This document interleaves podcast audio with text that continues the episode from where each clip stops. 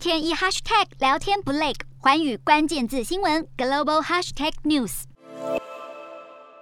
医学首创先例，美国马里兰大学医学中心今年一月初成功移植猪心到五十七岁的班奈特身上，没想到两个月后病情急转直下，班奈特在八号不幸去世。对此，研究人员表示将会彻底调查死因。五十七岁的男子班奈特本身患有严重的心脏病，由于濒临死亡且需要体外生命支持，因此没有资格进行人体心脏移植，而马大医学中心猪心移植的计划提供给他新的机会。于是一月初，班奈特接受长达七个小时的猪心移植手术。而为了防止人体排斥动物器官，马大医疗团队使用基因改造的猪心来去除会导致超级性移植排斥反应的猪基因，并添加人类基因来帮助人体接受器官。虽然班奈特在术后两个月后离世，但这已经是创下了义务移植存活时间最长的里程碑。另外，动物器官移植也有另一项创举。去年九月，美国另一家医学中心也成功移植猪的肾脏到人体，他们称这是移植学上潜在的奇迹。